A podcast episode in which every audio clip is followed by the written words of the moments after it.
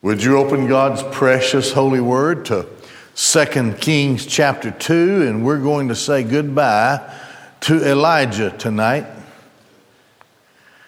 And we'll be in verses 1 through 14. It was when Yahweh was about to take Elijah up to heaven in a whirlwind that Elijah and Elisha went from Gilgal.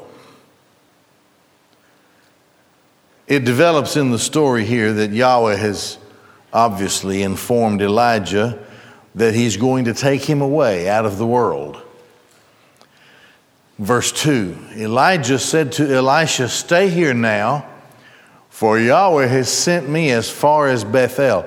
Now at Bethel and at Jericho, there were members, I guess you would say, those who were a part of the school of the prophets that were obviously under the tutelage of both Elijah and Elisha, probably more Elisha than Elijah. So he says, "Stay here now. Yahweh has sent me as far as Bethel." He really didn't expect anyone, and this is Elijah. Elijah really didn't want anyone to accompany him. He knew that Yahweh was going to take him out of the world somehow, and he didn't want to make a big deal out of it. He didn't want the others to see, and he didn't know that Yahweh had also informed Elijah and Elisha and the sons of the school of the prophets. "Stay here. Yahweh has sent me as far as Bethel." But Elisha said, "As Yahweh lives and by the life of your soul, I will not leave you." And they went down to Bethel. The disciples of the prophets who were in Bethel came out to Elisha and said to him, "Do you know that today Yahweh will take your master from you?" And he said, "I know it too. Be quiet." So they don't want Elijah to know that they know that Yahweh is going to take him away. Yahweh has informed them in some way. Elijah said to him, "Okay, stay here now, for Yahweh has sent me to Jericho." And he said, "As Yahweh lives and by your life, I will not leave you." They came then to Jericho. And the disciples, so this is another group of the disciples of the prophets who were in Jericho, approached Elisha and said to him, "Do you know that today Yahweh will take your master from you?" And he said, "I know it too. Be quiet." Elijah said to him, "Stay here now, for Yahweh has sent me to the Jordan." And he said, "As Yahweh lives and by your life, I will not leave you." And so they both went then to the Jordan. And 50 men of the disciples of the prophets went and stood opposite them from a distance as they both stood at the Jordan. And Elijah took his mantle and rolled it up, struck the water, and it divided to this side and to that side, and they both crossed on dry land, as it had done in the time of Joshua. And it was when they crossed that Elijah said to Elisha, "Ask what I shall do for you, and while I'm not yet taken away from you." Elisha said, "Please let there be a double portion of your spirit on me." He said to him in reply, "You have made a difficult request. If you actually see me taken away from you, then it will be to you as you say. And if not, it will not be." So the kicker here would be that if Elisha was permitted to see however Yahweh was going to take Elijah away, if he was permitted to see that, then his request would be granted. Because, he said, that's not really for me to do. That I can't just say you can have a double portion of the Spirit. Now, What Elisha is asking for is this. And it's not a greedy thing. It is a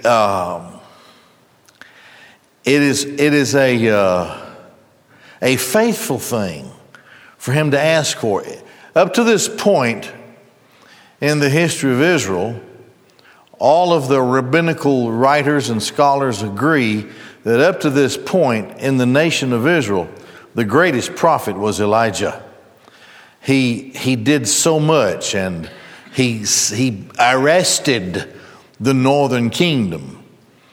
And they knew what kind of power as a prophet he had in the service to Yahweh.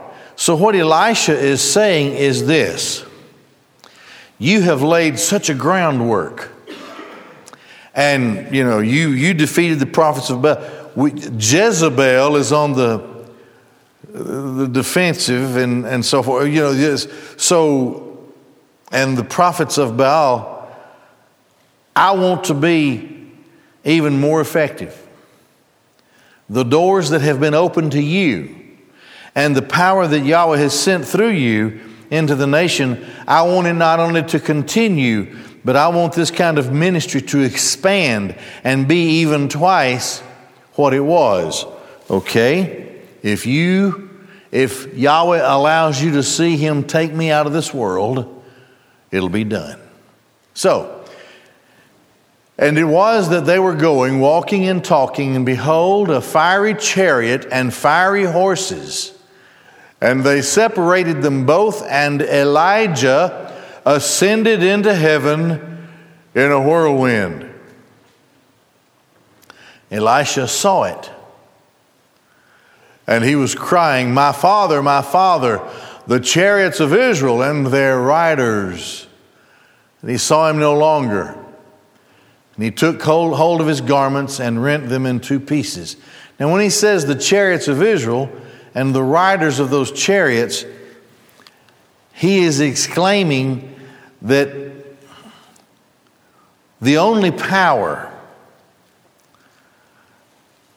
that has spared Israel in a dark day of sin and idolatry is the power that Yahweh sent through the prophet.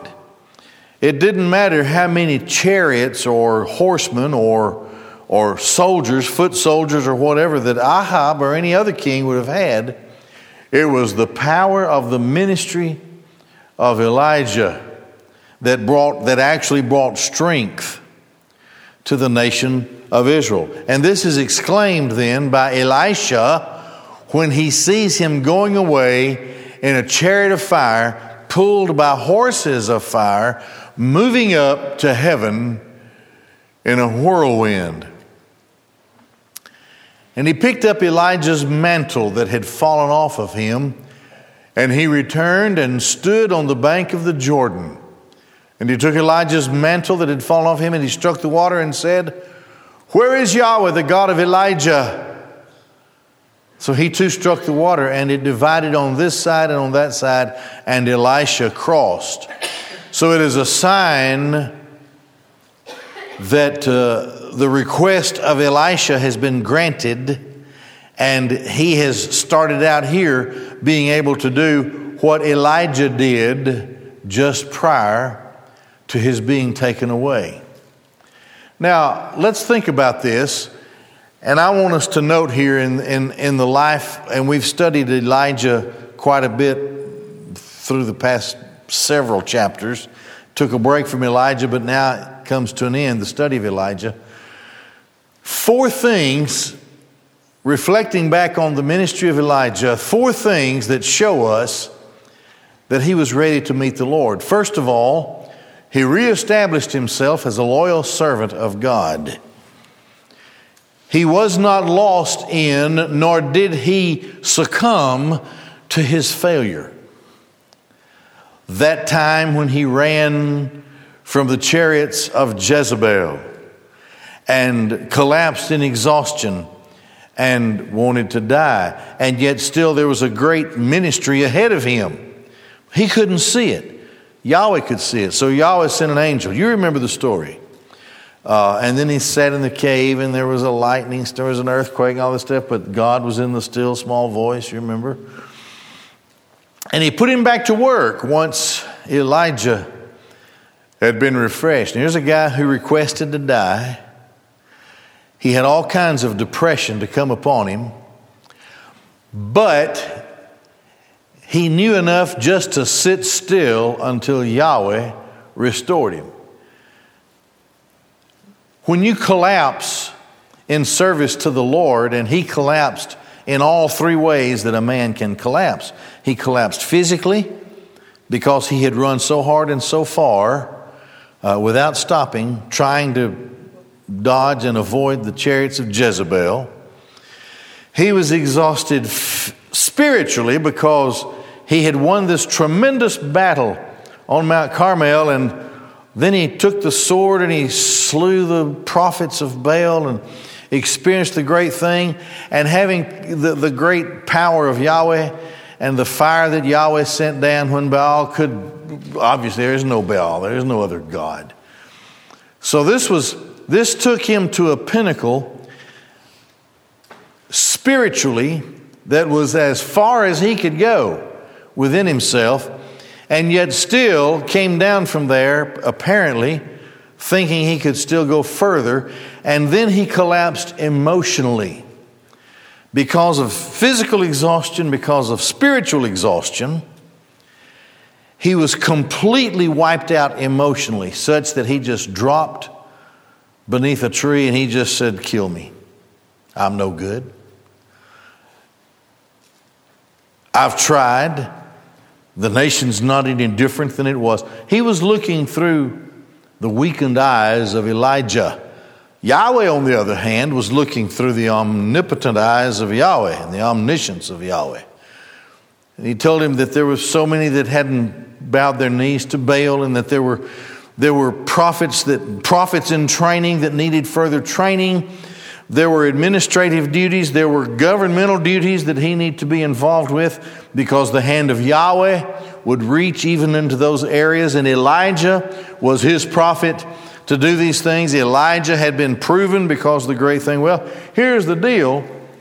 He was reestablished, and he was as probably stronger of a prophet at the end of it than he was back even when he confronted Ahab and declared that a drought was coming. So he reestablished himself as a loyal servant of God and proved in his own life the power of God working in his life. Secondly, he made a real difference for God in his day. The people had collapsed into the presence of Baal, idolatry, false worship. It was in the heart of Yahweh the most grievous sin, because that sin of idolatry was the root that led to all other sins. So their hearts were turned away from Yahweh, and not only that, there was Ahab the king and Jezebel his queen, and their efforts to try to turn the entire nation into an idolatrous nation. But God raised up Elijah. This one guy from an obscure place, and he would get laughed at because of the way he looked, the way he dressed, but he had the Spirit of God in his life and in his heart, such that he was able to stand in front of the king and declare the sinfulness of the king and the sinfulness of the nation, declaring that the way of Ahab and Jezebel were creating for Israel enemies from within themselves. He called Elijah the enemy of Israel, and Elijah said, "You got this all wrong. You are the enemy. You are the reason. The sin that you have brought in and imported into this nation and encouraged in the lives of the people, and your queen, a priestess of Baal. This is why The nation suffers in its drought and in its weakness because of sin that you have pandered to. Well, he made a real difference for God in his day, because finally he defeated the prophets of Baal, and he cried out, who is on the Lord's side, you know? Don't halt between two opinions. If Yahweh is God, then serve him. There was a great difference made in the nation at that time. And even though for a brief moment Elijah became weak, the nation was strengthened through what Elijah had done. He made a real difference for God in his day, and obviously he couldn't recognize it. That wasn't what was on his mind. Because when he said he was ready to die, and God said, there are thousands that haven't bowed their knees to Baal.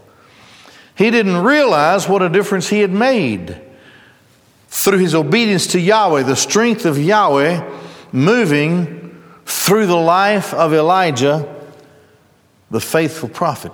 Boy, that's a great testimony. A person in service to the Lord, making a difference for God, and God is doing it so that he doesn't really think about it or know anything about it. The point is that he was obedient completely and absolutely to Yahweh, and Yahweh used that, even though Elijah, at the time it was happening, couldn't see it. Thirdly, he prepared a younger generation for service after him. He left a great thing, and what he had done laid a foundation for a greater thing. It's arguably Elisha, in as far as the power of Yahweh and miracles and so forth. Elisha was, in a sense, a greater prophet than Elijah. And the difference that is seen in the world in the time of Elisha, and the boldness of the disciples of the prophets who are now ready to emerge from their hiding, and they become more visible and strengthened inwardly in their service than they had ever been before. This is because what Elijah did was such that when he left a work that could continue to grow, and he left it in the hands of a younger generation that he had not only trained, but he had revealed in his life how powerful Yahweh is. And so he prepared a younger generation for service after him. The greatest thing we can do in ministry is invest ourselves in other people, especially in another generation.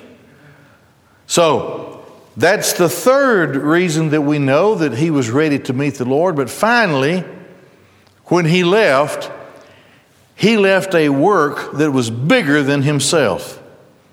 Elijah didn't really think about it. But who was it that exclaimed as he was being taken away? It was Elisha. Yonder goes the power of Israel. Yonder goes the might of Israel. Yonder is the difference maker in Israel. We've gone through the life of Elijah in our study here in 1 and 2 Kings, and we have seen that Elijah just didn't see it that way for himself. He was just obedient, and he was stirred and unctioned in his spirit to preach out and to stand against the awful sin of his day. And he went right up to the top, to the king. And he was simply obedient. He never changed the way he dressed. He never changed the place where he lived. He made no demand for riches or anything else. He was just totally immersed and absolutely obedient in service to Yahweh, the Lord. And because of the power of this man as Yahweh worked through him, and it reached out throughout the nation, when his time was over, he left a work that was bigger than himself, invested in the lives of those other men that just keeps getting bigger because of this man, this prophet known as Elijah. Well, we're going to stop there, and we'll have our deacon prayer time.